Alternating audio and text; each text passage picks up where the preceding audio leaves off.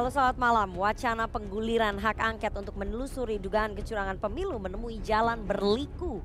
Partai-partai pendukung pasangan Anies Mohaimin menyatakan sikap mendorong hak angket tapi menanti sikap dari PDI Perjuangan terlebih dahulu.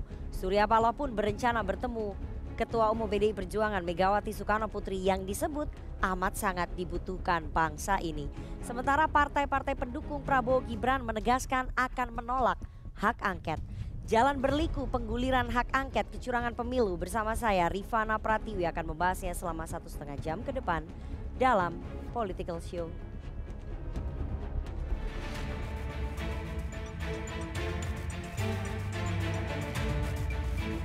Proses yang penuh dengan kecurangan ini tidak memberikan kita pilihan untuk berdiam diri, nggak ada.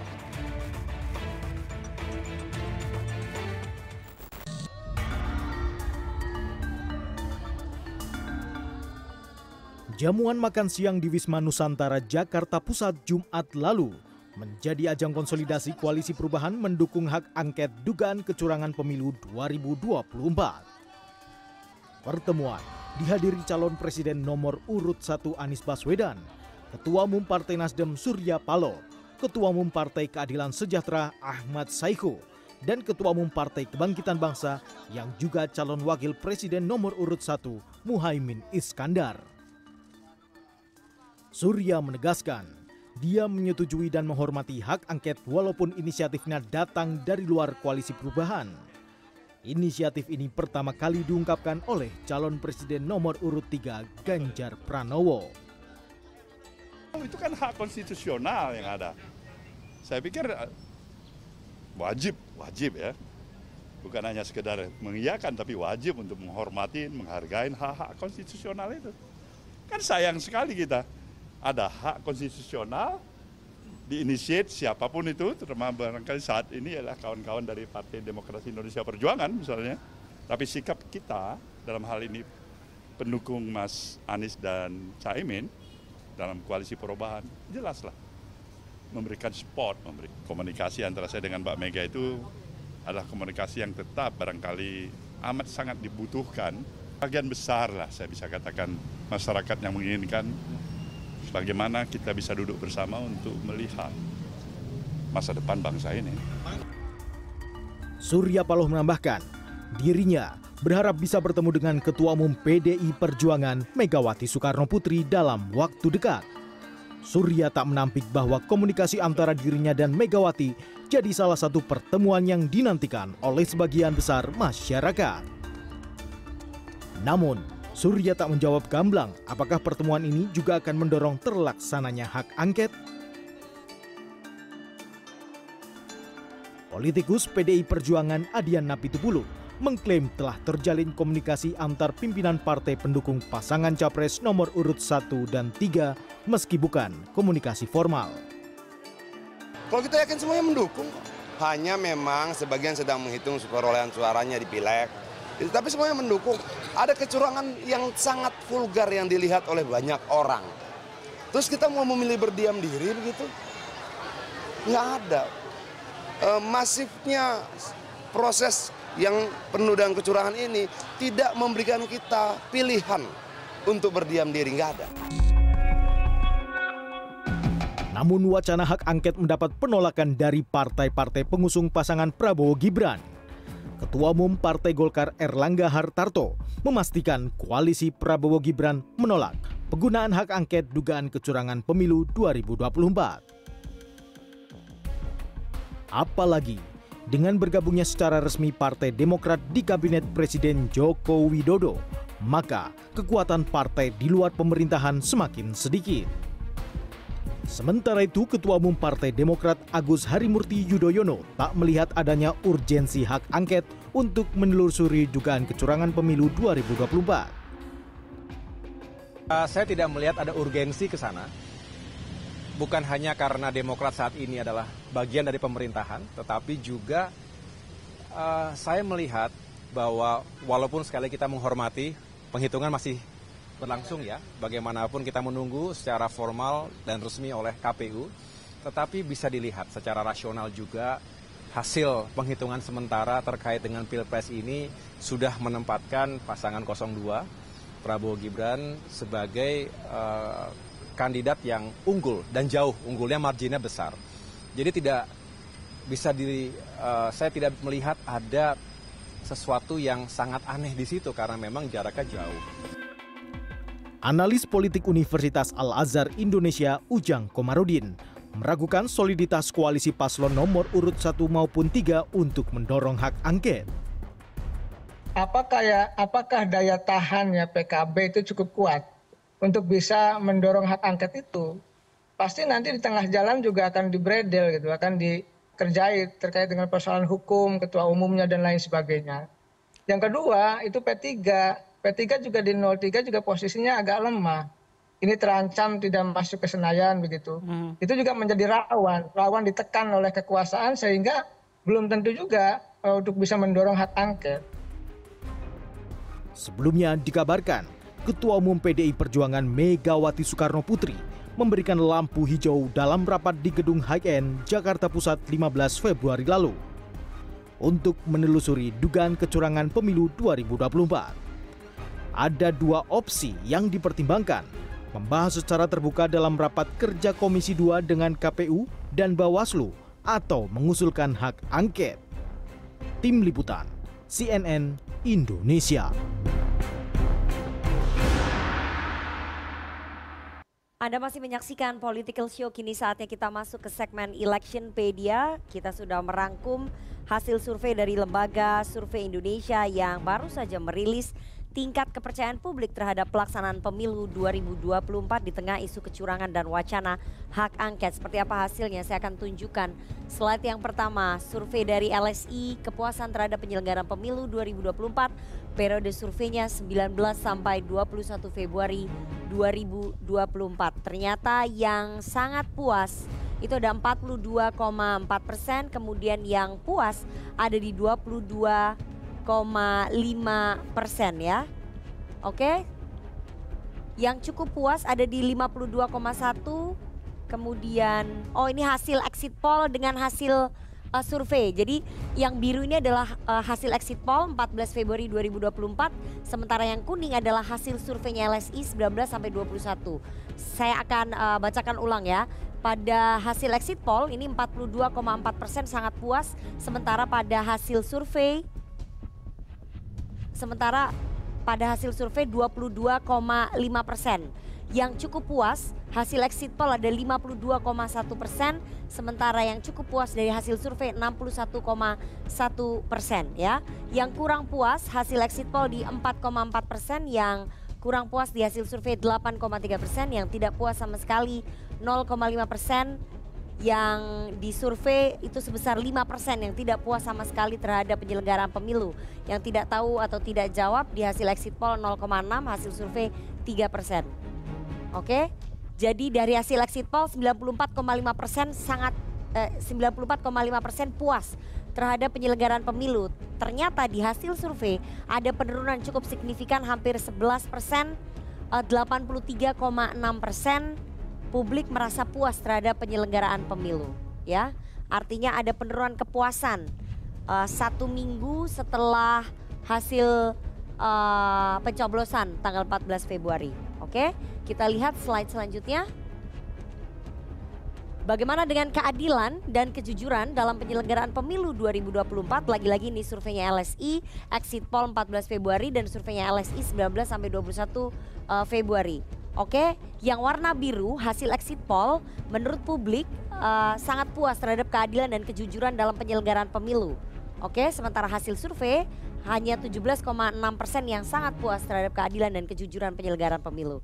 Yang cukup puas hasil exit poll ada 48,8 sementara di hasil survei ada 58,8. Yang kurang puas 3,8 versi exit poll, kemudian 11,9 itu disurvei, kemudian yang tidak puas sama sekali hasil exit poll adalah 0,8, kemudian hasil survei di 5,6 yang tidak tahu tidak jawab di hasil exit poll 1,1 sementara hasil survei 6,1 saya bisa recap atau summary buat Anda bahwa di hasil exit poll 14 Februari uh, publik merasa puas terhadap keadilan dan kejujuran dalam penyelenggaraan pemilu sebesar 94 persen. Sementara satu minggu sesudahnya pada saat LSI turun lagi untuk survei bertanya kepada publik ada penurunan cukup signifikan hampir mencapai sekitar berapa itu ya uh, 20 persen ya uh, terhadap keadilan dan kejujuran dalam penyelenggaraan pemilu. Hanya 76,4 persen yang merasa puas terhadap penyelenggaraan uh, keadilan dan kejujuran pada pemilu 2024. Oke? Okay? Kita lihat bagaimana tanggapan publik terhadap banyak kecurangan dalam pemilu 2024 periode survei dari LSI 19 sampai 21 Februari 2024 uh, banyak kecurangan dalam pemilu. Yang setuju 31,4 persen, yang tidak setuju 60,5 persen, yang tidak tahu atau tidak jawab 8 persen. Oke, menarik sekali berarti mayoritas uh, pemilih di Republik ini sebesar 60,5 persen. Tidak setuju bahwa banyak kecurangan pada pelaksanaan pemilu 2024 tapi 31,4 eh, persen ini cukup tinggi ya, artinya masyarakat terbelah merasa bahwa memang terjadi dugaan kecurangan pada pemilu 2024. Kita lihat slide selanjutnya, slide terakhir ada sebaran pemilih terhadap anggapan kecurangan pemilu 2024 periode survei LSI 19 sampai 21 uh, eh, Februari 2024 ternyata di 38,1 setuju pemilihnya Anies Baswedan bahwa ada kecurangan terhadap pemilu, 16,9 persen tidak setuju, sementara di Prabowo Gibran 36,5 persen setuju bahwa ada kecurangan terhadap pemilu cukup tinggi ya pemilihnya Prabowo Gibran uh, setuju juga bahwa ada kecurangan terhadap pemilu 2024 yang tidak setuju 71 persen.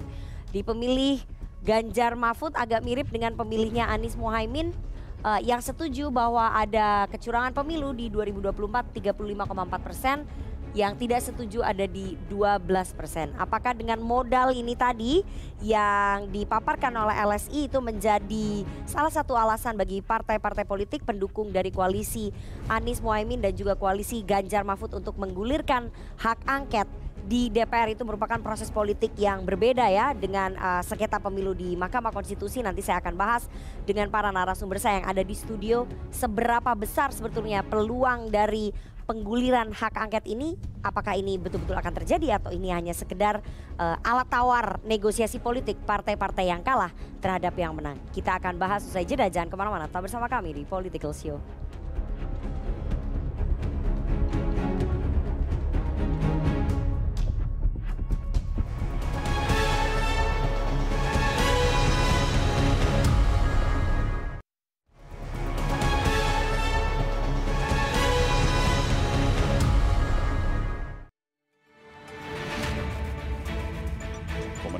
Antara saya dengan Mbak Mega itu amat sangat dibutuhkan menggulirkan angket. Nah, kita udah jawab, itu bagus, itu hak konstitusional. Ya Tapi kami tidak pernah menggertak. Kami menyampaikan cara yang biasa saja. Ada banyak cara sebenarnya angket boleh atau raker komisi dua aja deh, segera. Partai mana pun, tokoh mana pun yang ingin menggunakan hak konstitusional silakan tetapi kami dari Partai Demokrat secara tegas mengatakan kami tidak melihat ada kepentingan itu. Ya kalau menurut saya sih Partai Golkar tidak mendukung. Kita nggak tahu partai yang lain. Dan saya tidak bisa berbicara atas nama yang lain.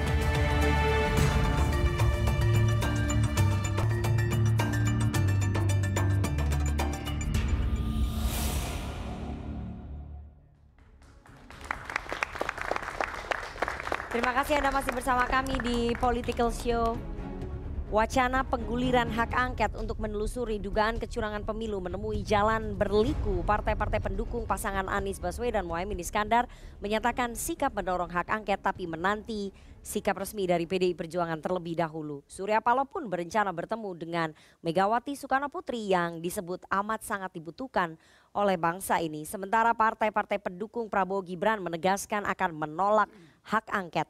Jalan berliku pengguliran hak angket. Malam ini kita akan membahasnya dengan narasumber di studio. Saya perkenalkan satu-satu dari yang paling kanan.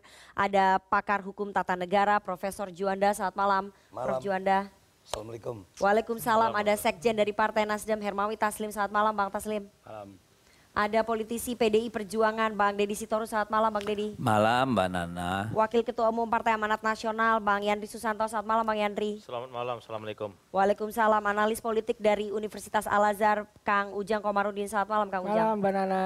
Dan seperti biasa meskipun pemilunya sudah uh, selesai ya tanggal 14 Februari tapi kita tetap uh, menginginkan suara-suara kritis generasi muda untuk uh, mendengarkan, untuk bertanya, men-challenge para narasumber saya di sini. Dan kita sudah bergabung langsung dengan teman-teman dari Senma Visip Universitas Mustopo yang hadir di studio CNN Indonesia pada malam hari ini. Mana tepuk tangannya.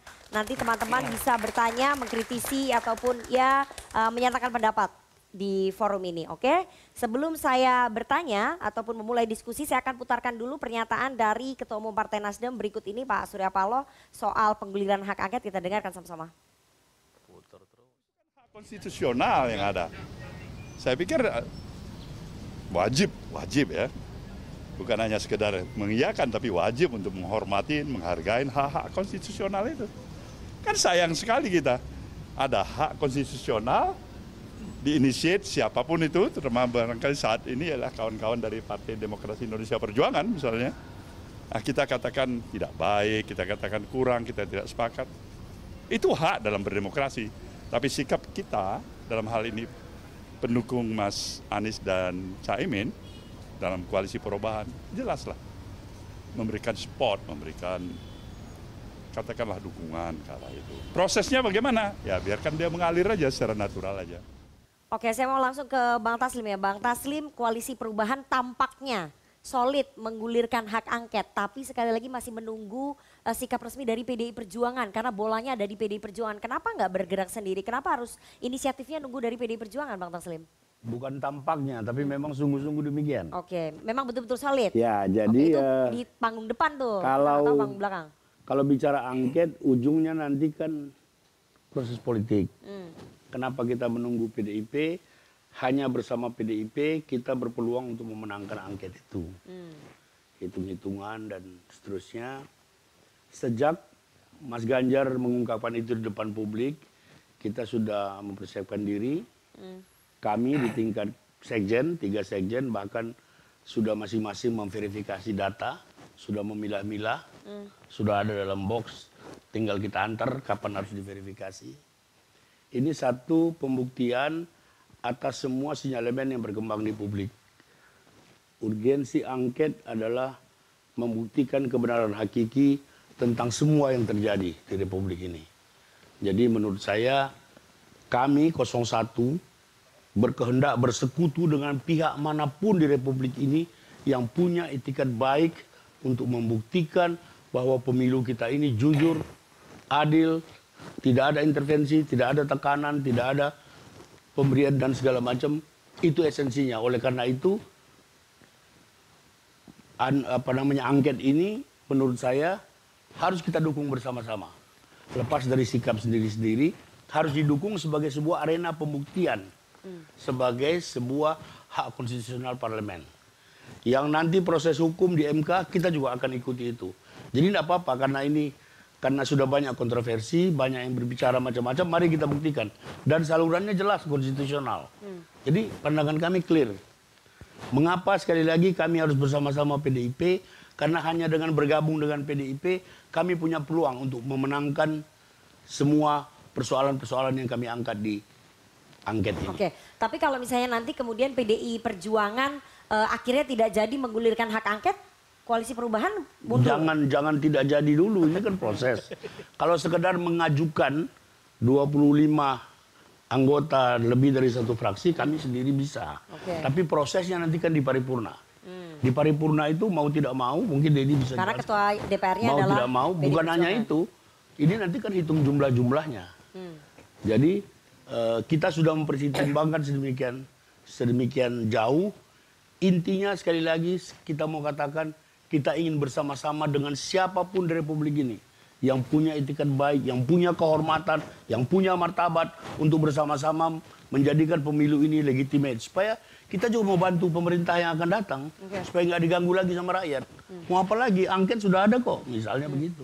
Hmm, Oke, saya mau ke Bang Deddy. Jadi dari koalisinya Mas Anies, koalisi perubahan Nasdem, PKB dan juga PKS ini menunggu inisiatif dari PDI Perjuangan karena hanya bersama dengan PDI Perjuangan angket ini bisa bergulir. Tapi tampaknya PDI Perjuangan adem ayem aja, nggak ada satupun yang ngomong baru Bang Deddy, baru Bang Adian nih, Sekjen, eh, Ketua DPR Mbak Puan belum ada yang ngomong, Bu Mega juga belum bersuara. Yang kenceng cuma Mas Ganjar. Kenapa? Apakah memang di internal PDI Perjuangan sendiri belum yakin mau menggulirkan angket? Boleh nggak sebelum saya jawab itu supaya publik jelas, nih anak-anak mahasiswa biar jelas kita bicara apa namanya dari akar masalah dulu ya. Pertama saya mau tanggapi tadi kutipan survei dari LSI. Kita tahu LSI itu kan konsultannya 02 ya. Lalu yang kedua kita tidak punya benchmarking dari lembaga survei lain. Jadi hanya itu yang ada pada kita. Tapi tadi cukup tinggi sih, terbelah. Ya, ya, yang satu yang menarik di situ adalah ternyata 30% lebih pemilih Ya. 02 itu percaya bahwa pemilu kemarin tidak jujur. Lalu mari kita berangkat kepada kenapa hak angket, usulan hak angket muncul. Urgensinya apa? Tentu bagi mereka yang merasa dirinya sudah dimenangkan oleh quick count, merasa itu nggak perlu buang-buang energi, Ya. pengennya kan cepat-cepat bagi-bagi jabatan biar jelas kan begitu. Tetapi bagi 42% rakyat versi quick count, Oke. itu masih banyak question mark yang harus dijawab. Lalu pertanyaannya kemudian, ini Bawaslu komen, KPU komen, Presiden komen yang seharusnya mereka nggak perlu komentar. Iya, karena ini Kenapa? politik ya. Karena ini adalah tugas apa namanya hak konstitusional yang dimiliki oleh DPR. Hmm. Jadi seharusnya mereka tidak usah komentar. Dan yang saya pahami, yang namanya hak angket ini tidak ada urusannya dengan perolehan suara pemilu. Tidak ada urusannya dengan soal sengketa pemilu. Tidak ada urusannya soal eh, prosedur atau pelanggaran atau apu- apa pun dalam pemilu. Misalnya soal penghitungan suara itu kan ada di KPU. Ya. Silakan KPU jalan. Oke. Soal apa namanya pelanggaran segala macam itu nanti urusannya Bawaslu. Nanti biar silakan. Juanda nih yang menjelaskan Ya, jalan silakan. Lalu soal nanti sengketa hasil pemilu setelah penghitungan suara disahkan oleh KPU, nanti urusannya di MK. Hmm. Itu silakan jalan. Kita nggak boleh halangi proses itu. Oke. Karena terlalu mahal untuk dihalangi. Hmm. Tetapi kita juga ingin belajar dari apa yang terjadi kemarin ya untuk menetapkan me- meletakkan fondasi dan benchmarking supaya pemilu ke depan menjadi lebih baik. Iya. Ada dua hal yang paling penting kalau menurut kami. Pertama, untuk memberi kepercayaan bagi masyarakat bahwa pelaksanaan pemilu kemarin memang sudah sejalan, inline Ya. dengan yang namanya undang-undang yang terkait dengan kepemiluan. Institusi-institusi yang ada sudah bekerja sesuai dengan apa yang digariskan oleh undang-undang dan konstitusi. Oke. Yang kedua, kita mau tahu apakah pengelola kekuasaan, pemegang kekuasaan sudah menggunakan kekuasaannya secara benar tanpa keberpihakan yang menyebabkan me- untung atau ruginya pasangan calon tertentu. ya. Jadi ini yang mau kita lihat. Adjektifnya berarti presiden kan Loh. dalam hal ini. Kan tadi ada dua. Ya, kan tapi salah satunya bukan hanya presiden. dari hak bukan, ini nah ini presiden. dengar, dengar, dengar. tanya nih ke. Bentar dulu, saya jelaskan dulu. Ini kita jangan lompat-lompat. Ini kan Ya. proses belajar ya. Kita bukan debat kusir. Ya. Misalnya kita mau tanya, ya. Pertama soal katakan bansos.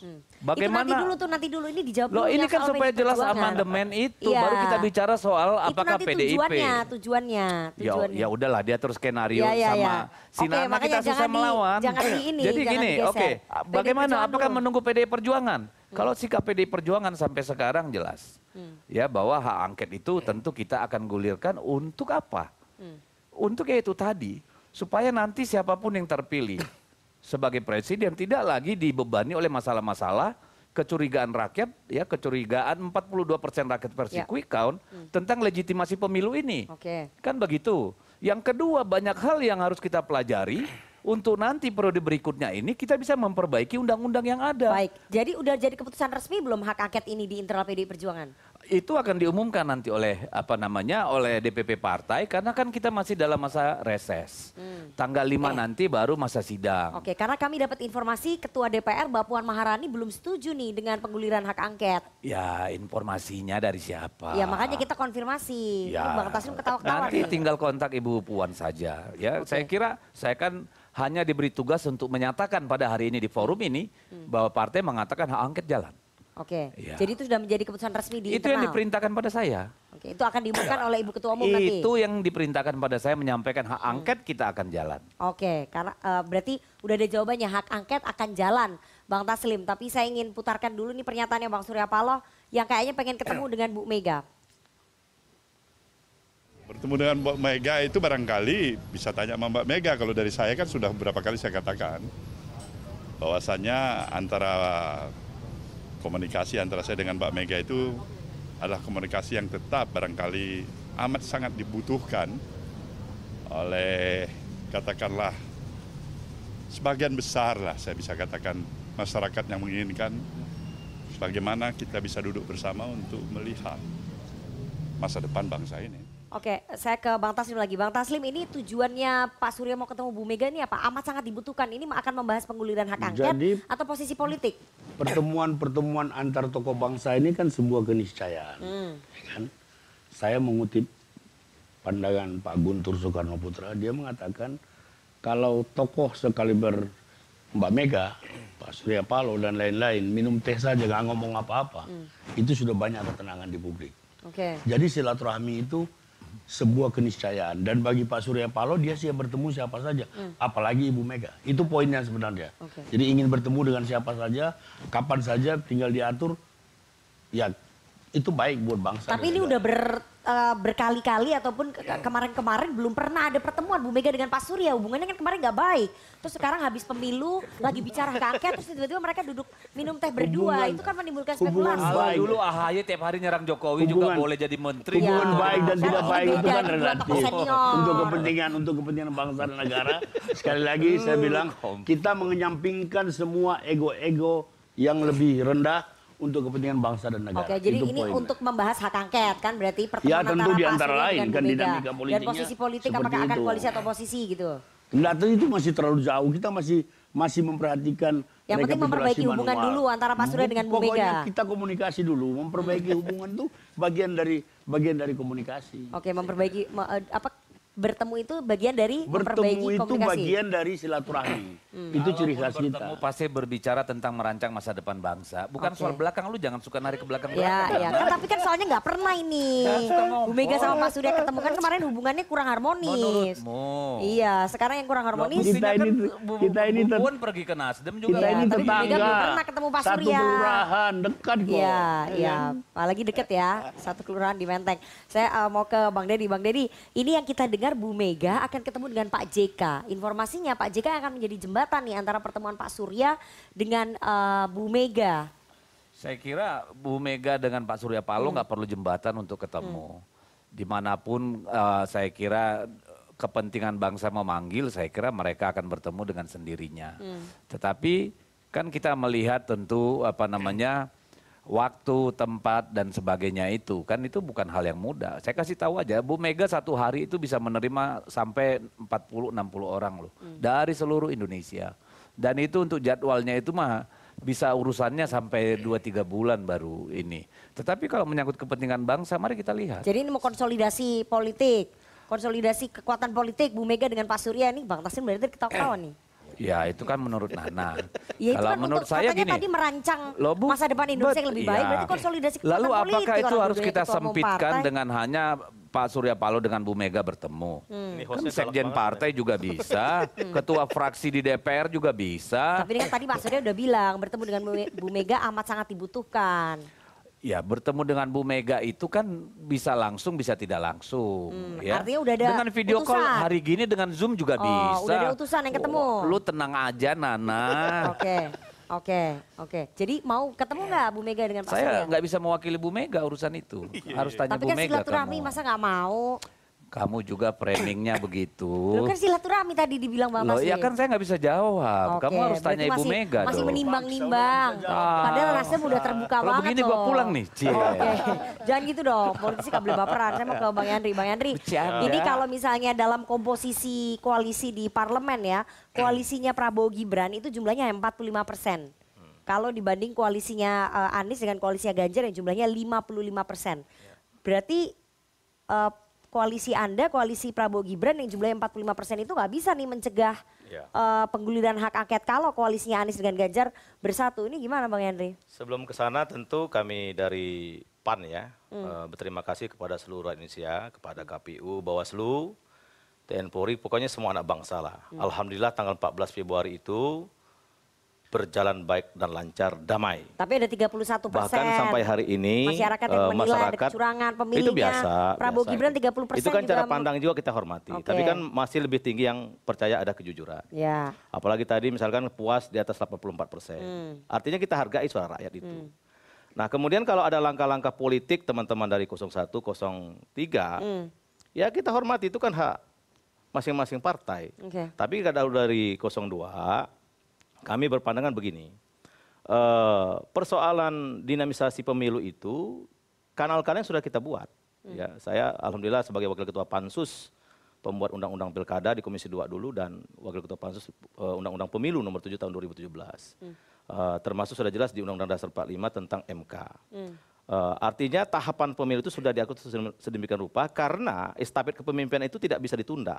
Oke. Tanggal 20 Oktober itu harus terjadi pergantian presiden Ya. Ya Eh, walaupun tadi eh, bang Didi bilang itu tidak akan mempengaruhi hasil pemilu oke itu kita hormati tapi dari sisi teknis mbak Nana eh, Ya, hak angket kan tidak iya, hak angket hak angket hak angket oke pemilu. Hmm. dari teknis hak angket ini dari eh, sisa waktu yang tersedia Hmm. sekarang kan masih reses tanggal 5 Maret baru masuk Tanggal 5 Maret, 5 Maret baru masuk itu seminggu biasanya DPR itu menyusun agenda Ya. udah satu minggu. Setelah itu baru eh, mungkin komisi-komisi rapat dengan para menteri atau sebagainya. Nah usul dari hak angket itu kan minimal 25 orang dengan fraksi yang berbeda. Oke. Dari itu baru dimasukkan ke Bamus. Betul. Bamus itu ya pimpinan fraksi dan pimpinan DPR. Pimpinan Apakah itu disetujui? tiga dari koalisi satu dan Ya tiga. enggak apakah itu disetujui tidak kan masih ada dinamisasi. Oke. Kemudian eh, kalaupun setuju misalkan baru bawa ke paripurna. Nah itu mungkin perlu waktu lebih kurang sudah satu bulan. Sementara jadwal reses DPR dari sisa waktu dari Ya. bulan Maret sampai bulan Agustus itu dua kali reses.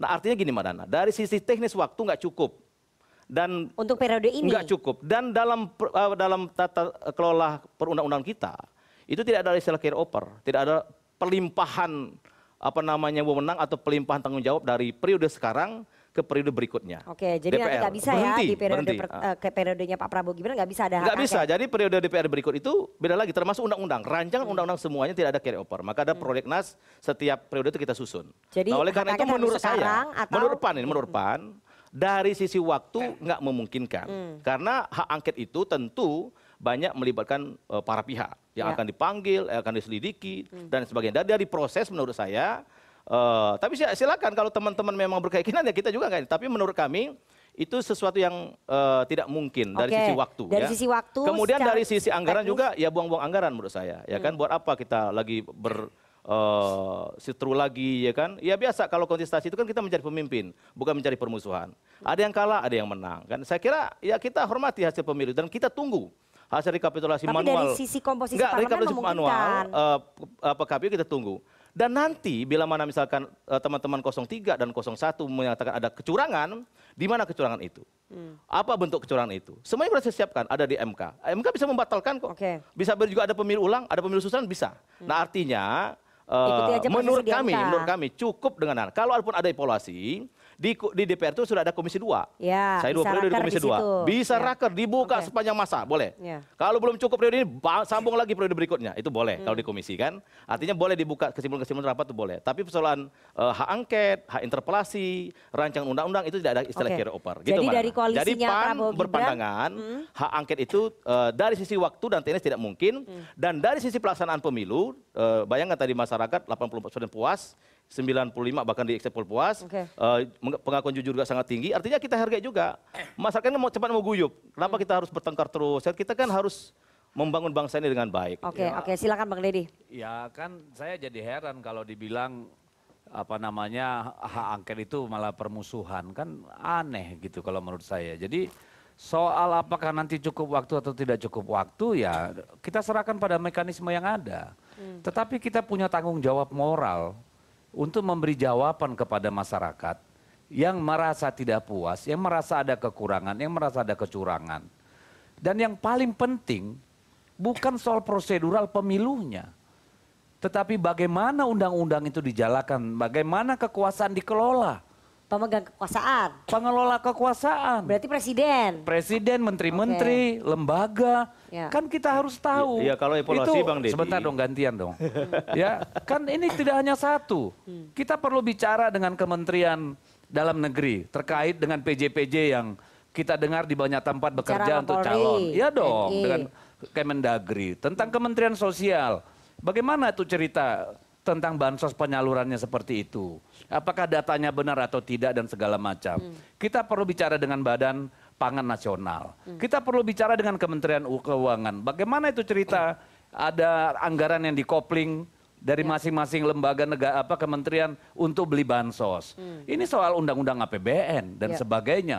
Tentang perangkat-perangkat desa yang dipanggil, diajak kampanye, digerakkan. Makanya saya bilang tadi, ini nggak ada urusannya dengan sengketa pemilu. Ini tidak ada urusannya dengan siapa yang menang dalam pemilu ini. Kita ingin tahu apakah kekuasaan ini digunakan dengan adab dan etika yang benar Oke. sesuai harapan kita semua. Baik. Itu yang paling mendasar. Apakah cukup sampai Oktober? Nggak ada urusan. Kalau kita cuma sempat membahas beberapa persoalan, setidaknya ada kanalisasi bagi masyarakat bahwa DPR mengerjakan itu daripada orang teriak di jalanan. Saya kira kita hormatilah itu. Oke, silakan Bang Henry. Ya itu nggak apa-apa sikap PDP begitu nggak apa. Tapi menurut kami kalau masalah evaluasi tadi kan bisa di Komisi 2, bisa diperdalam di situ kan. Tapi kan nggak bisa mengundang eh, kementerian yang bukan mitranya Komisi 2. Ya kalau Seperti misalkan tadi masalah Keuangan, masalah bansos kan ada di Komisi Sosial. 8 ya, ya kan. Masalah Mendagri ada di Komisi 2. Oh, jadi rakerja dengan komisi-komisi Ya terkait. cukup dan itu Oke. kesimpulan raker itu mengikat di Undang-Undang MD 3 gitu loh. Jadi menurut saya ya tapi sekali lagi ya kita hormati masing-masing partai kita hormati tapi menurut PAN tidak perlu itu hak angket kan cukup kita akhiri kalau persoalan ada persoalan di eh, pemilu di MK cukup. Nah, kalau persoalan-persoalan lain masalah anggaran, masalah persoalan KPU, Bawaslu, ya kita kan ada Komisi 2 dan itu bisa siang malam kok dicecar atau apa Oke, ya kan? oke. Dan tidak perlu menggunakan anggaran negara yang lain, cukup dengan anggaran itu. Oke, eh, Kang Ujang, saya ingin Anda menganalisa eh, seberapa besar kemudian eh, pengguliran hak angket ini bisa terwujud kalau melihat komposisi partai-partai di koalisinya Mas Anies dan juga koalisinya Mas Ganjar. Ya kalau kita bicara komposisi awal, tentu pihak yang katakanlah yang mengusung, yang, yang mendorong itu 0103 masih lebih kuat, lebih banyak. Tetapi biasanya dalam perjalanannya, ini kalau bahasa saya akan dibredel gitu, akan gembos. Yang akan di Bredel kempes. apa nih? Ya begini, dalam konteks ini kan ada politik, jalur politik. Tentu kalau jalur politik saya melihat akan dihadapi dengan kekuatan politik juga. Nah dalam konteks begini, biasanya presiden kan begini. eh, Pak Jokowi biasanya ingin punya legacy yang baik terkait dengan pemilu. Nah sekarang kan dituduh nih dugaan kecurangan. Ini kan Tentu- pemegang kekuasaan, berarti Iya, adjektifnya iya, nanti artinya adalah dalam, objeknya presiden nih Iya, sebagai dalam pemegang konteks kekuasaan itu saya meyakini Pak Jokowi tidak akan tinggal diam karena dianggap mohon maaf tanda petik dituduh ada diduga ada kecurangan diguna ada ada kekuasaan kan begitu. Nah dalam konteks itu maka saya melihat dalam eh, fragmentasi politik yang ada ya pasti yang akan dicuri tuh misalkan PKB seperti apa nanti apa namanya mengorek-orek persoalan kesalahannya Cak Imin misalkan pasti nih saya meyakini ya Anda merasa bahwa Anda menilai bahwa Caimin ataupun PKB nggak akan kuat imannya ya? Saya meyakini itu karena berdasarkan begini. Ketika misalkan periode yang pertama saja P3 ada di oposisi dipecah. Bahkan ada yang terkena kasus ketuanya Oke. umumnya jelas ya. Golkar juga Golkar dipecah. juga dipecah. Partai perkaya juga bercah. Ini pengalaman. Nah dalam konteks ini saya meyakini itu gitu loh. Dan daya tahan PKB itu tidak kuat. Kalau melihat mohon maaf ya ada uh, persoalan-persoalan hukum yang menimpa Ya. petinggi PKB itu. Yang kedua kita bicara P3. P3 ini rawan. Lawan bahasa saya lawan ditekan. Sekarang lagi berjuang untuk mendapatkan 4 Nah dalam perjuangannya ini kadang-kadang membutuhkan perlindungan. Perlindungan, Perlindungan terhadap kekuasaan. kekuasaan. Iya Ya. dan dalam konteks itu saya meyakini oke lah misalkan Nasdem, eh, Bang Hermawi Taslim, oke misalkan. Lalu PKS. PDIP, PKS ini mohon maaf di belakang layar juga agak bergeser-bergeser melobi-lobi untuk cari PKS kabinet. juga nggak akan kuat imannya. iya. Menurut Kang Ujang. Ya, saya meyakini ada Ini juga. tinggal PDI sama Nasdem doang nih Nah, ntar. dalam konteks ini ya kita hormati itu sebagai perjuangan politik. Tetapi Iya, iya, apakah cukup kuat daya tahannya untuk tadi ya eh, apa namanya menghadapi kekuatan yang sekarang apa namanya yang dimiliki oleh Pak Jokowi yang menurut saya masih kuat begitu. Jadi eh, menurut Anda, kesimpulan Anda agak sulit ya kalau hak angket ini bisa terwujud. Agak berat. Eh, berat Ah, begitu. berat, Ya. tentu banyak berat dari tadi sisi waktu dan segala macam termasuk itu tadi seperti dia cerita penggunaan instrumen-instrumen hukum kekuasaan untuk menekan ya para politisi ini dan itu saya kira tidak hanya terjadi di PKB atau yang lain, mungkin di PD Perjuangan juga sedang terjadi hari-hari ini. Sebagaimana kemarin dialamin PAN dan Golkar kan? Kalau PAN nggak pernah ditekan sih. Ah, yang benar. Kita dua kali dukung Prabowo udah ketiga, udah ketiga kali, Oh, Bang. ya enggak. Betul. Kalau kita Setia buka koran aja, punya kasus, PAN. kalau kita buka aja koran sekarang, Iya itu kan buka- baru buka katanya. Google, Nggak ada, nggak ada. Kita buka Google-nya Nggak anak-anak ada juga itu. tahu Kalau PAN semua. memang udah tiga kali dukung Prabowo. Dua-dua waktu per- Jokowi berkuasa dua kali kita Iya. lawan kok. Nggak ada masalah. Ada yang belok di tukungan dulu Itu kan loh. karena kasus juga kita lihat di Nggak ada media. Nggak ada kalau PAN nggak Oke. ada kasus kalau PAN. Saya mau ke Prof Juanda. Soal impor-impor itu loh. Yang nggak Oke. ada itu bukan zaman Bang Jul itu. Eh, ke Prof Juanda. Prof Juanda, dari sisi pakar eh, hukum tata negara, bagaimana kemudian melihat pengguliran hak angket ini? Ini kan kayaknya ad- eh, adjektifnya ataupun objeknya ini kayaknya presiden dengan menteri-menteri di bawahnya. Penggunaan kekuasaan, pertanggungjawaban terhadap penggunaan kekuasaan yang diduga menyebabkan kecurangan terhadap pemilu 2024. Ya, saya kira, mohon maaf, suara saya udah Minum dulu, Prof. Minum dulu Prof. yang anget, ada anget. Oke. Berat memang persoalan negara ini, Prof. Gimana? Anget. Jadi begini, secara konstitusional, hak angket ini kan sudah diatur oleh konstitusi Hmm. dan undang-undang. nah persoalannya memang itu kan ada syarat-syaratnya, Hmm. mekanismenya ada. Sebenarnya tidak perlu dipersoalkan ke secara eh, besar-besaran. Kenapa itu ada dalam ada dalam konstitusi? Berarti itu kan memang ya para pembentuk undang-undang dasar dulu sudah melihat ini hak dewan secara kelembagaan ketika dianggap ada sesuatu hal diduga ya pelaksanaan undang-undang atau kebijakan pemerintah Ya. yang penting strategis berdampak luas terhadap bangsa dan negara ini Hmm. bertentangan dengan undang-undang Ya. maka ini boleh dipakai Hmm. itu satu ya nah sasarannya ke mana ya saya katakan itu memang mitra dari DPR itu adalah presiden Hmm. mengontrol itu adalah DPR Hmm. atas pelaksanaan undang-undang dan kebijakan pemerintah. Oke. Nah, artinya ketika ada DPR dengan syarat 25 anggota DPR plus satu fraksi lain mengatakan bahwa oh ini presiden misalnya Ya. atau pemerintah. Di sana tidak ada kata presiden. Ya, pemerintah. Ya, di dalam undang-undang itu pemerintah. Ya. Nah, ada orang mengatakan tidak boleh menafsirkan pemerintah itu terlalu luas. Hmm, hanya Saya presiden. akademisi, boleh dong pemerintah dalam arti luas? Ya. Nah, bisa presiden, bisa KPK, bisa KPU, Hmm. bisa pemerintah dalam arti luas. Oke.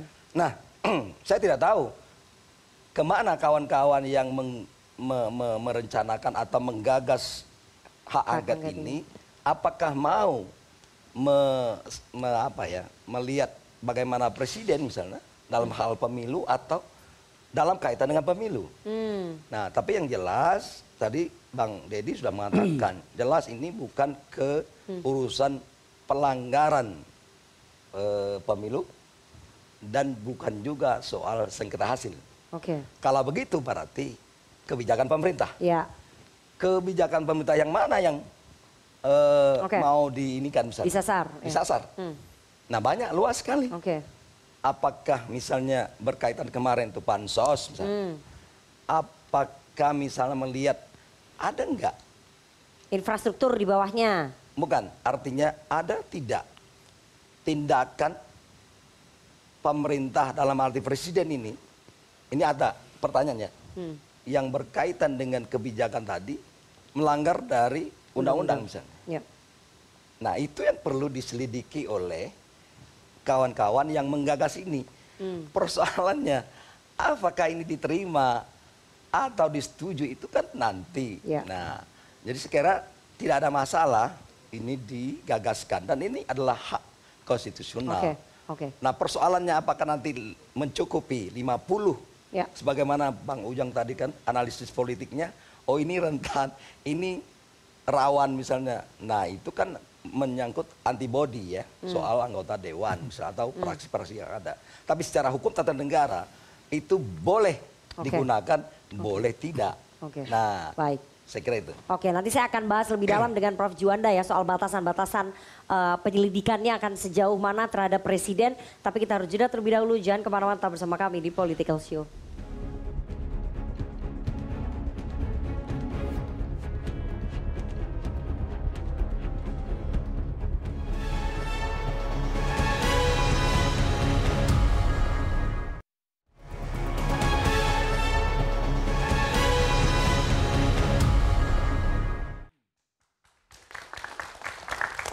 Kasih Anda masih bersama kami di Political Show dan kita akan lanjutkan perbincangan kita dengan para narasumber. Saya mau putarkan dulu ya. Ini ada perang pernyataan antara eh, Cawapres 03 Mahfud MD sekaligus mantan hakim MK juga dengan eh, Profesor Yusril Iza Mahendra. Kita dengarkan perang pernyataannya soal hak angket. yang bisa anda angket pemerintah. Kalau ada kaitan dengan pemilu, boleh. Kan kebijakan kemudian dikaitkan dengan pemilu, tapi yang diperiksa tetap pemerintah. Itu tinggal politiknya aja. Kalau bolehnya sangat-sangat boleh. Oke, ini eh, Prof. Yusril mengatakan apakah hak angket dapat digunakan untuk menyelidiki dugaan da- kecurangan dalam pemilu dalam hal ini pilpres oleh pihak yang kalah? Pada hemat saya tidak. Oke, itu tadi pernyataan dari Prof. Yusril. Lagi ada karena Undang-Undang Dasar 1945 telah memberikan pengaturan khusus terhadap perselisihan hasil pemilu yang harus diselesaikan melalui MK. Oke. Ya itu tadi pernyataan dari Prof. Yusril dan sebelumnya adalah pernyataan dari Prof. Mahfud. Saya mau ke Prof. Juanda lagi. Prof. Juanda artinya eh, nggak bisa ya bahwa penyelidikannya nanti masuk ke dalam ruang-ruang proses-proses pemilu yang diselenggarakan oleh KPU, Bawaslu itu nggak bisa. Hanya fokus ke pemerintah saja atau bisa kalau tadi mengacu pernyataan Prof. Juanda, pemerintah itu luas termasuk KPU, termasuk Bawaslu. Begini ya, kalau saya melihat dalam konteks ini, kan esensi dari hak angket itu kan soal penyelidikan. Hmm. Tentang apa? Ada dua hal. Ya. Pelaksanaan undang-undang atau kebijakan pemerintah. Hmm. Nah, kalau misalnya persoalan pelaksanaan undang-undang pemilu, Hmm. siapa yang melaksanakan? Pemerintah, KPU. KPU ya. KPU. Nah, KPU ini dia ini masuk rejim eksekutif, atau Eksekutif. tidak? Ada yang mengatakan tidak. Hmm. Pertanyaannya, kalau tidak, apa alasannya? Kalau saya mengatakan rejim eksekutif. Karena pembiayanya dibiayai oleh No, APBN. tidak hanya itu. Oke. Pemilu itu dalam rangka mendapatkan siapa? Hmm. Anggota DPR, Ya. DPD, DPRD, capres, ah, presiden maksud saya. Ya, Hmm. ini kan soal organ-organ pemerintahan, Hmm. oke? Lain dengan yudikatif, Ya. yang misalnya eh, Mahkamah Agung, Hmm. berbeda sekali. Itu argumentasi saya mengatakan KPU itu adalah rejimnya pemerintah. Rumpun eksekutif. Nah, Ya. sama dengan KPK sekarang. Ya. Oleh karena itu, kalau di kalau seandainya para anggota dewan yang menggagas ini ingin mengangketkan KPU, Oke. boleh, tapi yang mana? Hmm. Yaitu apakah ada pelaksanaan undang-undang pemilu itu yang bertentangan Hmm. dengan undang-undang atau kebijakan atau peraturan? Karena kan ada sanksi dari DKPP terhadap tujuh komisioner KPU Nah, itu terkait etik. pencalonan Gibran. Berbeda Itu- lagi. Itu Oke, etik. itu nggak bisa berarti Bukan diselidiki di angket. Itu etik. Oke. ya. Tapi kalau misalnya ada pelanggaran undang-undang ya atau kebijakan atau Hmm. peraturan KPU yang bertentangan dengan undang-undang itu saya kira prosesnya ya. Hmm. Nah, tapi pasangan calon Oke. itu tidak bisa dijadikan angket. Oke. Tapi Pak, tadi eh, Prof. Joda sempat mengatakan bahwa kebijakan pembagian bansos itu berarti bisa diinvestigasi, Oh, iya. diselidiki Bisa. di Iya. dalam eh, materi angket ya. Bisa. Oke.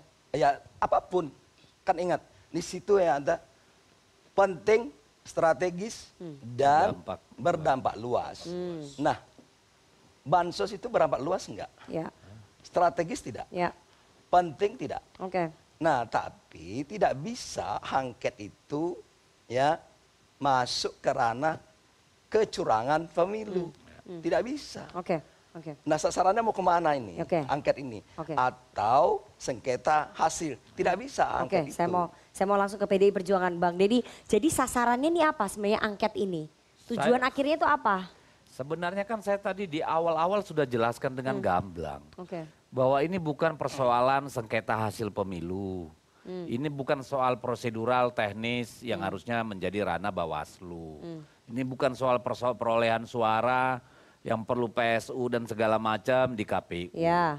Tadi kan saya sudah bilang dan sudah dijelaskan juga berulang ini soal pelaksanaan undang-undang Iya. atau kebijakan.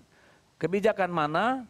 Undang-undang mana? Ya sabar. Oke. Masa Maksudnya kita umbar sekarang? sasarannya apa? Meminta pertanggungjawaban dari presiden terhadap pelaksanaan undang-undang. Pertama kita perlu tahu Oke. bahwa memang tidak ada ya apa namanya elemen kekuasaan dalam hal ini eksekutif yang tadi disebut pemerintah maupun lembaga-lembaga yang melaksanakan dan mengawasi pemilu ini Hmm. yang melakukan menabrak undang-undang, mengabaikan atau katakanlah kebijakan. Hmm. Misalnya kalau KPU jelas PKPU nanti kita pertanyakan tuh soal apa namanya eh, yang tanpa konsultasi dengan DPR RI ya Komisi 2 langsung itu ya dia bikin sendiri itu kan masalah harus Oke. kita pertanggungjawabkan misalnya ya itu contoh-contohnya. Jadi yang dibilang Prof Yusril itu perselisihan pemilu ini bukan perselisihan pemilu. Oke. Ini kita mau tetapkan benchmark yang benar karena kita tidak mau ke depan mengulangi masalah yang sama seperti ini.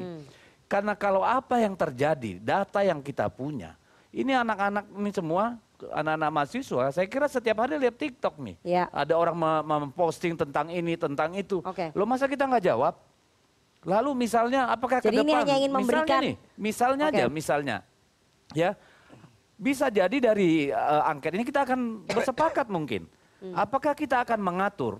Bolehkah anak seorang presiden yang sedang menjabat mencalonkan diri? Hmm, misalnya, atau nunggu satu periode atau dua periode sehingga tidak ada konflik of interest, misalnya gitu. Hmm. Oke, itu tujuannya. Loh, salah satu output Oke. yang mungkin akan terjadi. Jadi lupakan soal ini, soal siapa menang, siapa kalah. That's not it. Tapi meminta pertanggungjawaban presiden sebagai Kita pelaksana mau undang-undang. mengevaluasi Oke. tadi itu undang-undang kebijakan. Hmm. Siapa pelaksananya pemerintah dan badan-badan lembaga yang terkait dengan kepemiluan itu saja. Oke, oke. Kira Kalau begini, Oke, sedikit soalnya Ya. saya mau ke Bang Taslim. sebenarnya nggak perlu khawatir.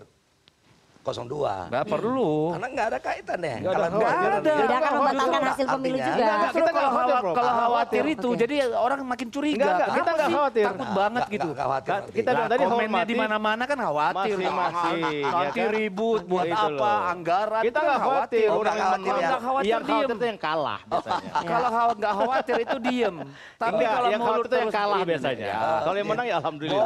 Kita juga Khawatir nggak pernah nggak? menang, Enggak, ngeko enggak. iya. Enggak, enggak, enggak, enggak khawatir kita. Ya, kalau nggak khawatir ya biarin aja. Ya, biarin Pemilu aja. kalah Nggak jalan juga. sama Nggak akan kita. jalan juga Oke. walaupun dibiarin. Ya, ya berarti nggak akan dicegah. Iya. Jangan terlalu koalisi sombong lah. Nggak akan jalan Menang juga. kalah aja belum diputuskan oleh KPU itu udah berasa pemenang apalagi kalau udah menang beneran. Iya. Alhamdulillah menang, Oke. ya kan? Ampun Alhamdulillah. Saya, deh. saya mau ke Bang Taslim. Bang Taslim, kalau tadi PDI Perjuangan salah satu bocorannya eh, mungkin rekomendasinya nanti dari hasil hak angket ini mungkin mengatur eh, di undang-undang apakah anak seorang presiden tidak boleh nyalon ketika bapaknya sedang menjabat begitu. Kalau dari Nasdem ini targetnya apa? Saya kira terlalu pagi untuk berbicara ke Ya kan pasti udah ada goalsnya. mulai saja belum. Proses politik, enggak, proses politik itu kan udah tahu mau ke mana, Begini, eh, apa yang ini kan diinginkan.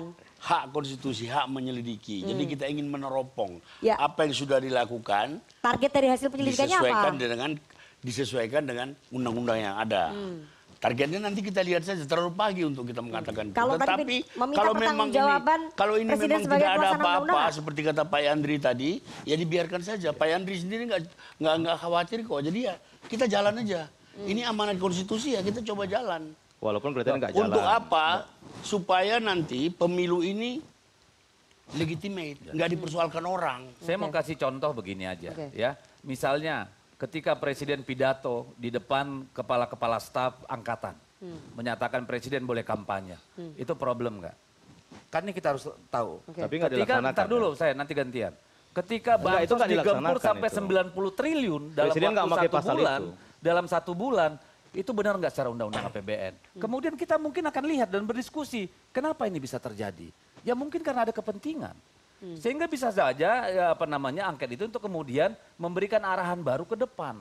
Hmm. Jadi tidak ada urusannya lagi-lagi, nggak ada urusannya dengan siapa yang menang, Oke. siapa dapat apa nggak ada. Ya, oke Bang Jadi hak angket ini kan mengevaluasi, termasuk yang dikatakan Dedi tadi, ada beberapa pernyataan.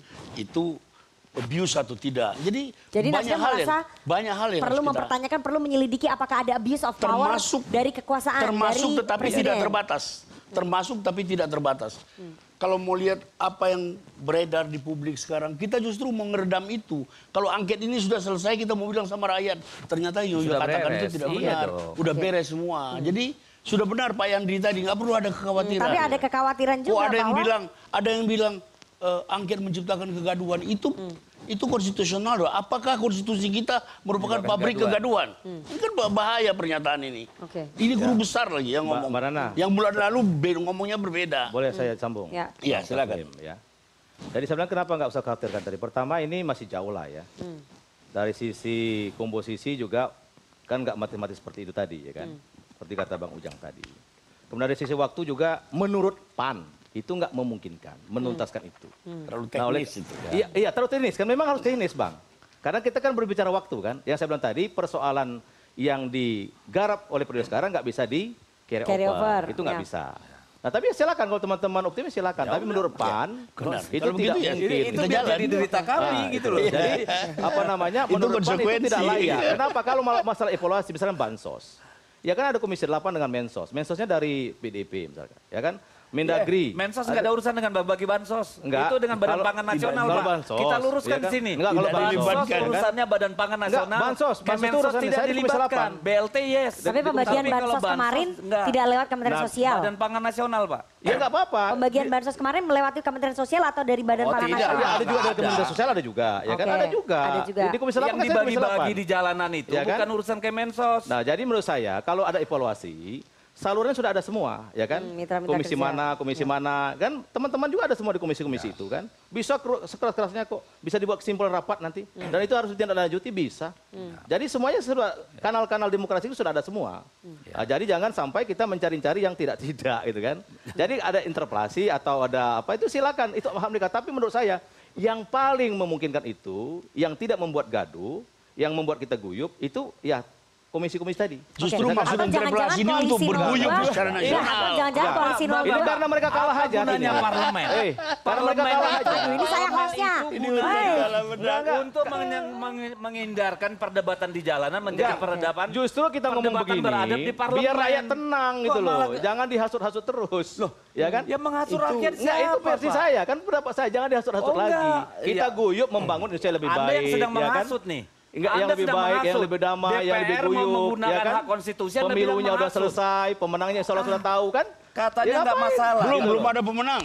Kita menunggu rekapitulasi Insya Allah kan manual. insya Allah udah ada pemenangnya Oke. bang. Insya. Allah sedang tadi. Lu ya kan? inconsisten, bro. Count sudah ada. Ya, Konsisten. Rekapitulasi sudah jalan udah masalah, jauh. tapi kan? Marah-marah. kelihatan pemenangnya. Ya kan? Nggak masalah, tapi keberatan. Tapi duduk tapi koalisi 02 eh, khawatir nggak bahwa kalau misalnya hak angket ini bergulir sekali lagi akan menimbulkan instabilitas politik, eh, menimbulkan delegitimasi terhadap Ya menurut saya sih buang-buang waktu aja itu. Karena sebenarnya tadi evaluasi itu bisa melalui komisi-komisi. Hmm. Ya kan dan bisa sepanjang masa itu. Kalau alasan perbaikan melalui komisi ada perbaikan. Hmm. Ada evaluasi anggaran, evaluasi pelaksanaan, evaluasi undang-undang bisa juga direvisi undang-undang kalau kurang baik. Semua bisa kok. Oke. Nggak ada yang nggak bisa dilakukan di DPR itu. Ya, gitu. itu soal bisa pilihan. semua. Termasuk Dan kami memilih- hak Kami angket. memilih Dan kami angket. memilih angket. Bisa semua. Iya, Jadi ada, apa angket. namanya semua evaluasi itu bisa kita laksanakan dengan berbagai cara.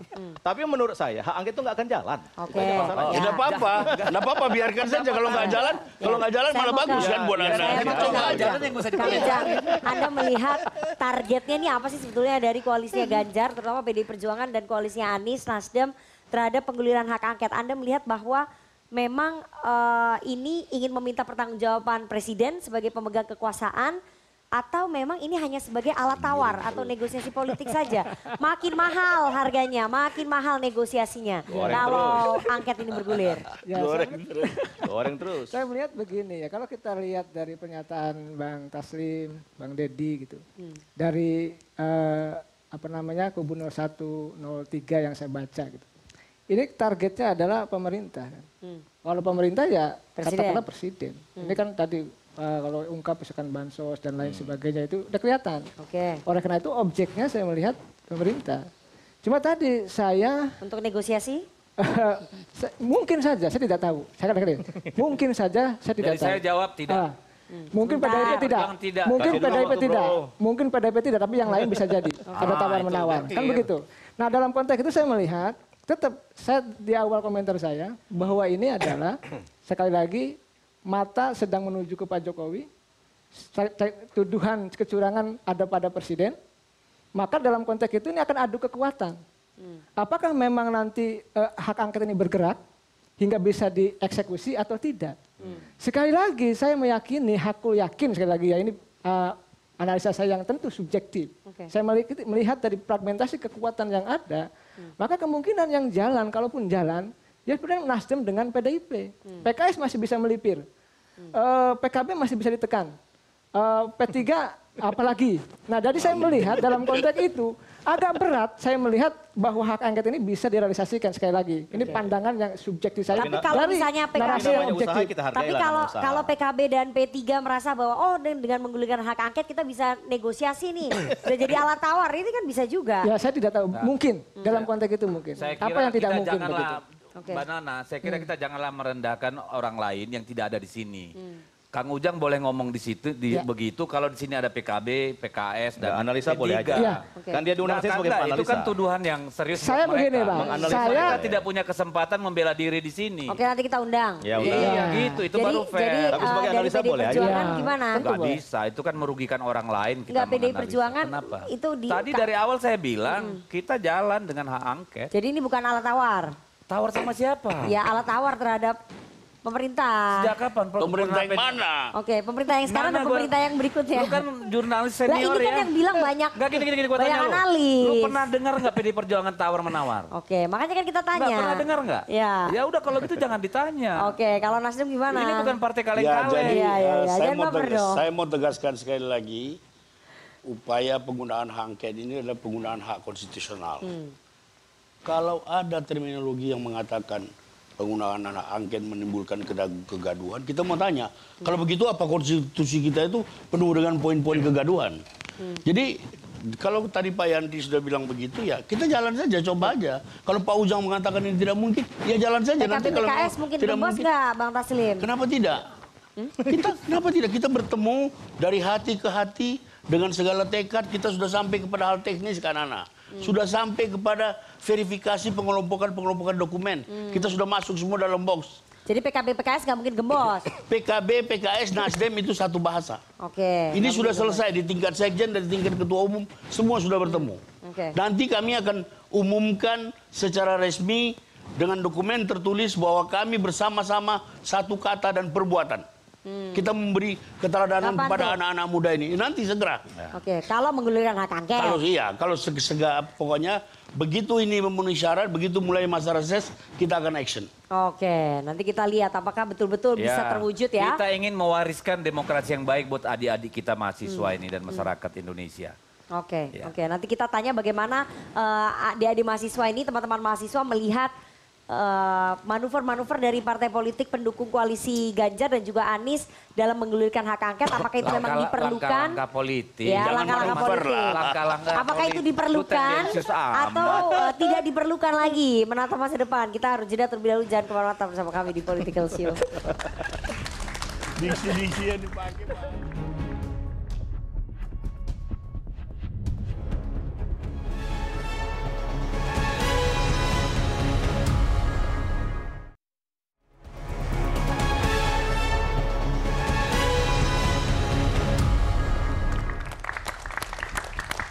Anda masih bersama kami di Political Show dan kita akan langsung bergabung bersama dengan eh, teman-teman mahasiswa dari Senma Visip Universitas Mustopo yang sudah hadir di studio CNN Indonesia. Silahkan siapa dulu yang mau bertanya, mengungkapkan pendapat atau mengkritik silahkan. Ya berdiri boleh? Eh, Assalamualaikum warahmatullahi wabarakatuh. Waalaikumsalam. Eh, selamat malam ya yang terhormat bapak-bapak narasumber yang hebat-hebat malam hari ini. Eh, perkenalkan nama saya Sinta Mailani, perwakilan dari Badan Perwakilan Mahasiswa Universitas Profesor Dr. Mustopo Beragama. Dari tadi yang saya cermati ujungnya adalah kepada kebijakan yang dikeluarkan oleh pemerintah. Nah, seberapa besar kepercayaan partai itu sendiri baik dari eh, Nasdem, PDI atau PAN kepada pemerintah dan apakah hak angket yang digulirkan ini nanti akan menyebabkan polarisasi ini pasca pemilu ini akan menyebabkan polarisasi yang lebih parah atau justru eh, akan para partai ini akan berkoalisi untuk menjadi oposisi gitu. Oke. Terima kasih. Menarik. Satu lagi? Satu sayap. Waalaikumsalam Salam. warahmatullahi wabarakatuh. Perkenalkan nama saya Muhammad Wahyu Mardika Pratama, perwakilan dari Senat Visip Universitas Profesor Dr. Mustopo Beragama. Eh, hak angket ini kan sebuah langkah politik, ya kan. Saya rasa hak angket ini perlu dilakukan karena untuk mendapatkan untuk masyarakat dapat melihat transparansi dari pemerintah dan mengevaluasi pemerintah. Dan pertanyaan saya adalah apa langkah politik lain jika hak angket tersebut tidak dapat terlaksana atau terrealisasikan? Oke. Sekian terima kasih. Assalamualaikum Terima kasih, menarik sekali. Silahkan eh, Bang Taslim dulu, kalau hak angket tidak bisa terrealisasikan langkahnya apa? Terus kemudian tadi pertanyaan lagi, eh, apakah akan berkoalisi nantinya untuk menjadi oposisi bersama-sama PDI Perjuangan dengan Nasdem gitu? Ya, jadi yang pertama oposisi atau di dalam pemerintah sama mulianya. Hmm. Keseimbangan kekuatan itu sebuah keniscayaan pemerintahan yang baik. Kita belum berpikir ke mana karena kita sedang menunggu hasil rekapitulasi manual KPU. Kita tidak mau terbius oleh quick count yang kita juga tahu itu sebahagian ya. Sebagian mungkin objektif, sebagian kita tahu itu siapa di belakangnya. Oke. Jadi eh, Nasdem apa parameter Nasdem? Yang pertama tentu tergantung juga pembicaraan dengan koalisi kami yang hampir dua tahun kami bangun bersama. Kita akan jalan sendiri atau jalan bersama-sama. Yang kedua kita diajarkan oleh Pak Surya Paloh selalu menempatkan kepentingan yang lebih besar Hmm. daripada kepentingan partai. Itu parameter kita. Nah, tentang hak angket kan sudah tegas rumusannya sendiri hak konstitusional untuk menyelidiki. Kita mau lihat praktek pemerintahan yang terjadi dalam pemilu ini yang seharusnya netral, netral atau tidak? Itu itu itu garis besarnya. Kalau itu garis besar. misalnya orang lewat di istana dibagi dibagi bansos. Bansos itu ada kriterianya, ada daftarnya, ada ada ada ada ada daftar orang siapa yang harus terima bukan siapa yang lewat dikasih begitu. Itu bukan bansos itu ban apa nggak tahu siapa namanya itu Oke, nah, tadi kalau misalnya ditanya kalau hak angket eh, gagal kemudian bergulir di DPR, langkahnya apa? Kalau hak angket gagal sebagai upaya konstitusional, kita akan mengakui apa yang terjadi, apa yang dirumuskan oleh angket. Kita ini kan hidup berbangsa, Hmm. nggak bisa kita mutung-mutungan. Tetapi beri kesempatan kepada pihak-pihak yang ingin menjalankan hak konstitusional yang ini angket. Itu poin kita. Saya ulangi sekali lagi, pada pertemuan tiga sekjen kita mengatakan kita ingin bersekutu dengan siapa pun di Republik ini yang punya niat baik, yang punya niat mulia untuk memeriksa dan memastikan pemilu yang baru terjadi itu adalah pemilu yang terbaik di Indonesia, pemilu yang jurdil, pemilu yang tanpa tekanan, pemilu yang bermartabat dan terhormat.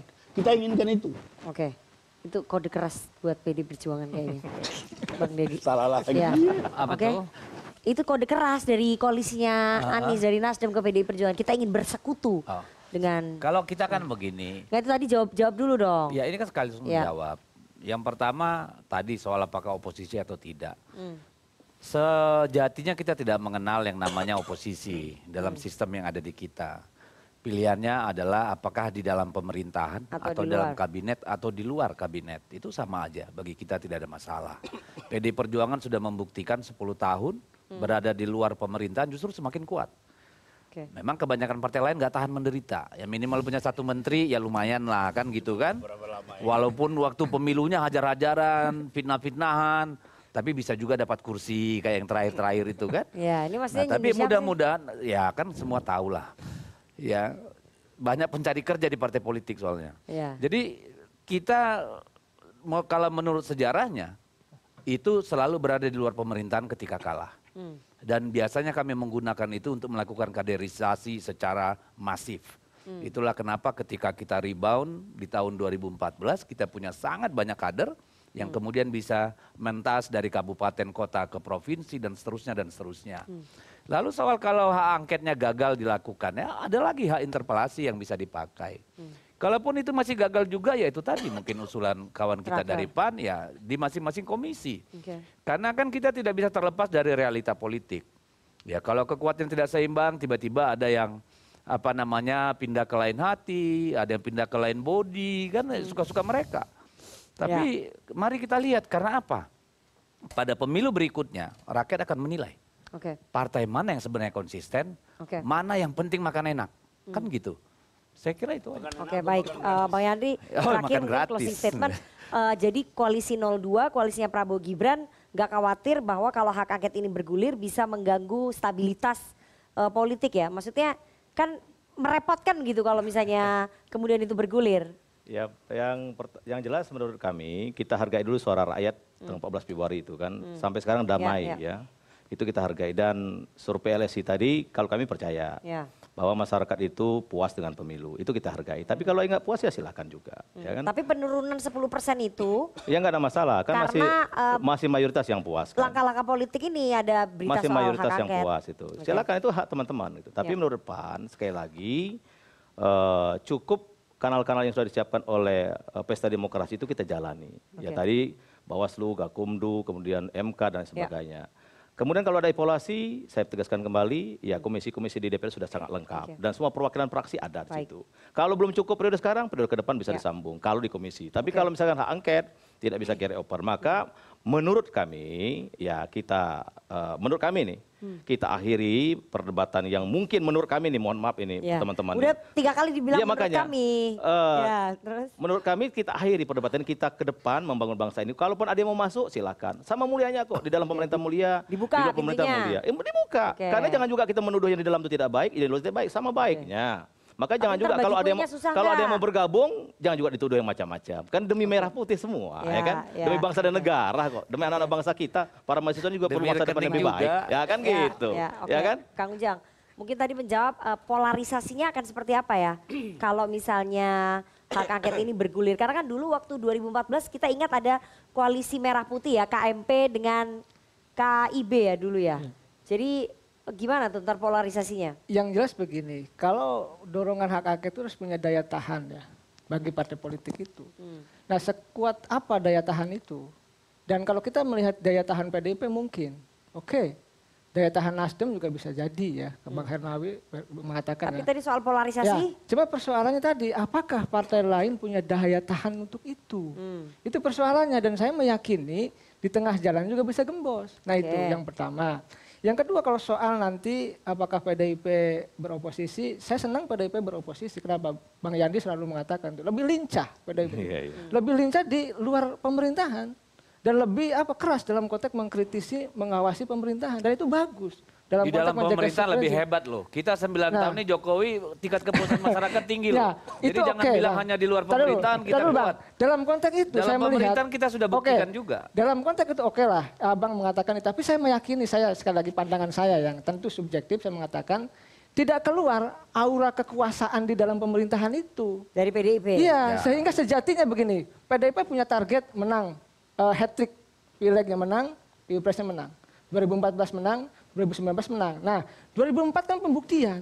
Nah, di situlah menurut saya, nah, kekalahan Ganjar ini evaluasi juga bahwa sejatinya Oke. target hat trick itu tidak tercapai. Artinya bagi saya yang subjektif ini mengatakan ada yang kurang di dalam konteks pemerintahan itu bagi PDIP. Oke, Ya. baik, baik. Terakhir, Kurang instrumen kekuasaan ya, terakhir Prof Juanda.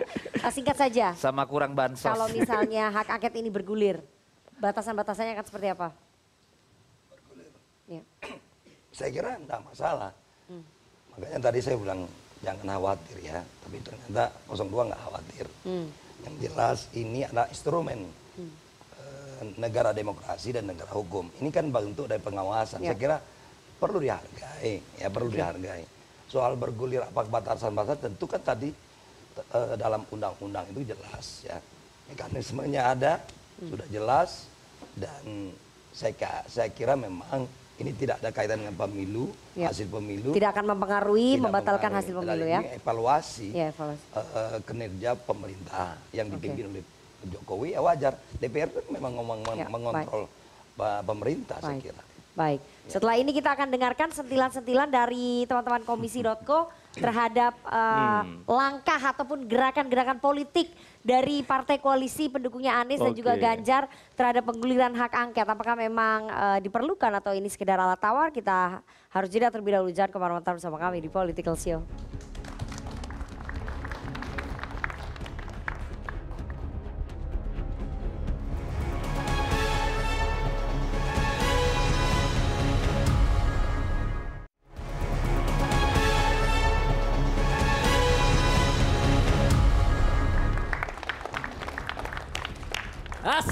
Assalamualaikum warahmatullahi wabarakatuh.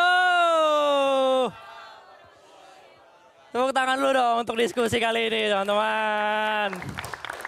Gila, kita kedatangan narasumber yang luar biasa banget. Kita kedatangan Bapak Taslim perwakilan dari Nasdem. Eh gimana nih Bang Nasdem? Hak angket ikut Jokowi atau PDIP nih Bang? Kayaknya kalau ada Surya Paloh kemarin kayaknya ikut Jokowi nih kayaknya. nih. Tapi kita juga kedatangan Bang Yandri Susanto perwakilan dari kubu 02. Yang kayaknya lagi happy banget deh. Alhamdulillah. Karena di saat kubu 0103 masih sibuk cari kecurangan, cuma kubu beliau yang sibuk nyari menteri. ya. Itu hak presiden kalau itu terpilih. Oh, presiden. Gimana nih Bang? Dapat jatah menteri apa nih Bang? Hak prerogatif presiden kalau itu, jangan kita Oh, campuri. yang pasti bukan ATR ya Bang, karena udah HY kan. Iya. Karena memang kayak gitulah, kalau udah menang itu susahnya adalah bagi-bagi kabinet. Yang gampang bagi-bagi bansos Bang ya. ya, itu tadi jokes titipan Bang Deddy Sitorus Bang. ya, di belakang tadi Bang Deddy bilang kayak gitu ke saya, bawa ini, ini aja dia kena nih pasti. Jadi kalau misalkan Abang mau nitip nanti datang lebih awal Bang. Bisa ke saya. Tapi kita sekarang? Apa? Rate-nya berubah nggak? Oh, rate nambah. Oh. Nambah lah, saya kan masih KPR. Iya, Tapi kita bahas hal yang mungkin sekarang lagi hangat-hangatnya itu adalah hak angket. Ini buat yang belum tahu ya, hak angket itu adalah hak anggota DPR untuk menginvestigasi adanya pelanggaran dalam pelaksanaan undang-undang. Nah, dan yang istimewa dari hak angket ini adalah DPR berhak memanggil siapa pun, termasuk presiden. Yang menurut saya itu nggak istimewa-istimewa banget. Karena ya Bu Megawati udah melakukan itu dari dulu kan. Memanggil presiden. Iya kan? Kalian ingat gak? Bu Megawati tuh bisa manggil Pak Jokowi tiap bulan loh. Iya, jadi buat para anggota DPR yang nonton ini, kalian jangan sombong. Karena di atas kalian itu ada Bu Megawati. Iya dan banyak yang bertanya-tanya kenapa hak angket ini terjadi. Karena memang di pemilu kali ini itu banyak yang aneh lah. Salah satunya ada pembagian bansos yang berlebih dan serangan fajar yang sangat masif. Wes. Ya. Dan kalau melihat kejadian seperti ini ya, bisa diambil kesimpulan kalau pemilu itu harusnya diadakan tiap bulan. iya. Karena di komplek dekat rumah saya, itu gara-gara banyak dapat serangan fajar, akhirnya tukang bakso habis. iya. Jadi harusnya diadakan tiap bulan karena akibatnya nanti permintaan pasar naik, pe- pertumbuhan ekonomi naik, yang turun suara Ganjar. Jadi tolonglah lakukan setiap saat pemilu kali ini. Dan saya pernah lihat berita gitu ya. Kenapa hak angket ini terjadi gitu? Karena ada salah satu anggota DPR yang bilang ya kita melakukan ini itu untuk menunjukkan rasa kepedulian kita terhadap rakyat. Wah, saya setuju banget. Karena saya setuju hak angket dilakukan karena supaya anggota DPR memang melakukan kepedulian terhadap rakyat. Cuman kalian tahu nggak yang anehnya apa? Hak angket terakhir digunakan itu tahun 2009. Ya. Yang artinya DPR peduli sama rakyat. Kalau pemilu doang, Ya, sorry sorry. Mungkin lebih tepatnya kalau pemilu dan capresnya kalah. Ya, itulah bentuk kepedulian mereka. Cuman saya sangat mendukung adanya hak angket ini karena memang ini adalah hak istimewa dari DPR untuk mencegah adanya pelanggaran undang-undang. Karena kalau beda sama yang lain gitu. Karena kalau misalkan DPR punya hak seperti itu, Gibran juga punya. Mungkin kalau Gibran punya hak untuk melanggar undang-undang. Ya, Ya, sekian dari saya di Totriaji teman-teman. Thank you. Lumayan lucu, lucu, lucu, lucu. Perpanjang kontrak. Terima Ih. kasih uh, Duto dari Tapi harus komisi.co. dikoreksi dia itu. Ya, apa? Ibu Mega tidak pernah memanggil Pak Jokowi. Ibu Mega lah yang datang ke istana. Jadi harus Oke. dikoreksi itu. Oh, ya. oke, oke. Karena nggak boleh dibiarkan pembusukan Ya, ya, seperti ya, itu. ya, ya, ya. Oke, oke, oke, oke. Tapi ke kantor DPP? Itu kan undangan, Oh, bukan oke. memanggil. Dia kan kader partai. Ya, ya. Ulang tahun partai datang dong. Oke, oke, ya. Itu tadi sentilan-sentilan dari Duto Komisi.co. eh, sekaligus menutup dialog kita pada malam hari ini dan terima kasih kepada para narasumber yang sudah hadir di studio dan juga teman-teman dari Senma Visip Universitas Mustopo. Kita akan ketemu lagi di Political Show Senin pekan depan jam 20.30 waktu Indonesia Barat. Saya Rifana Pratiwi pamit. Selamat malam, sampai jumpa.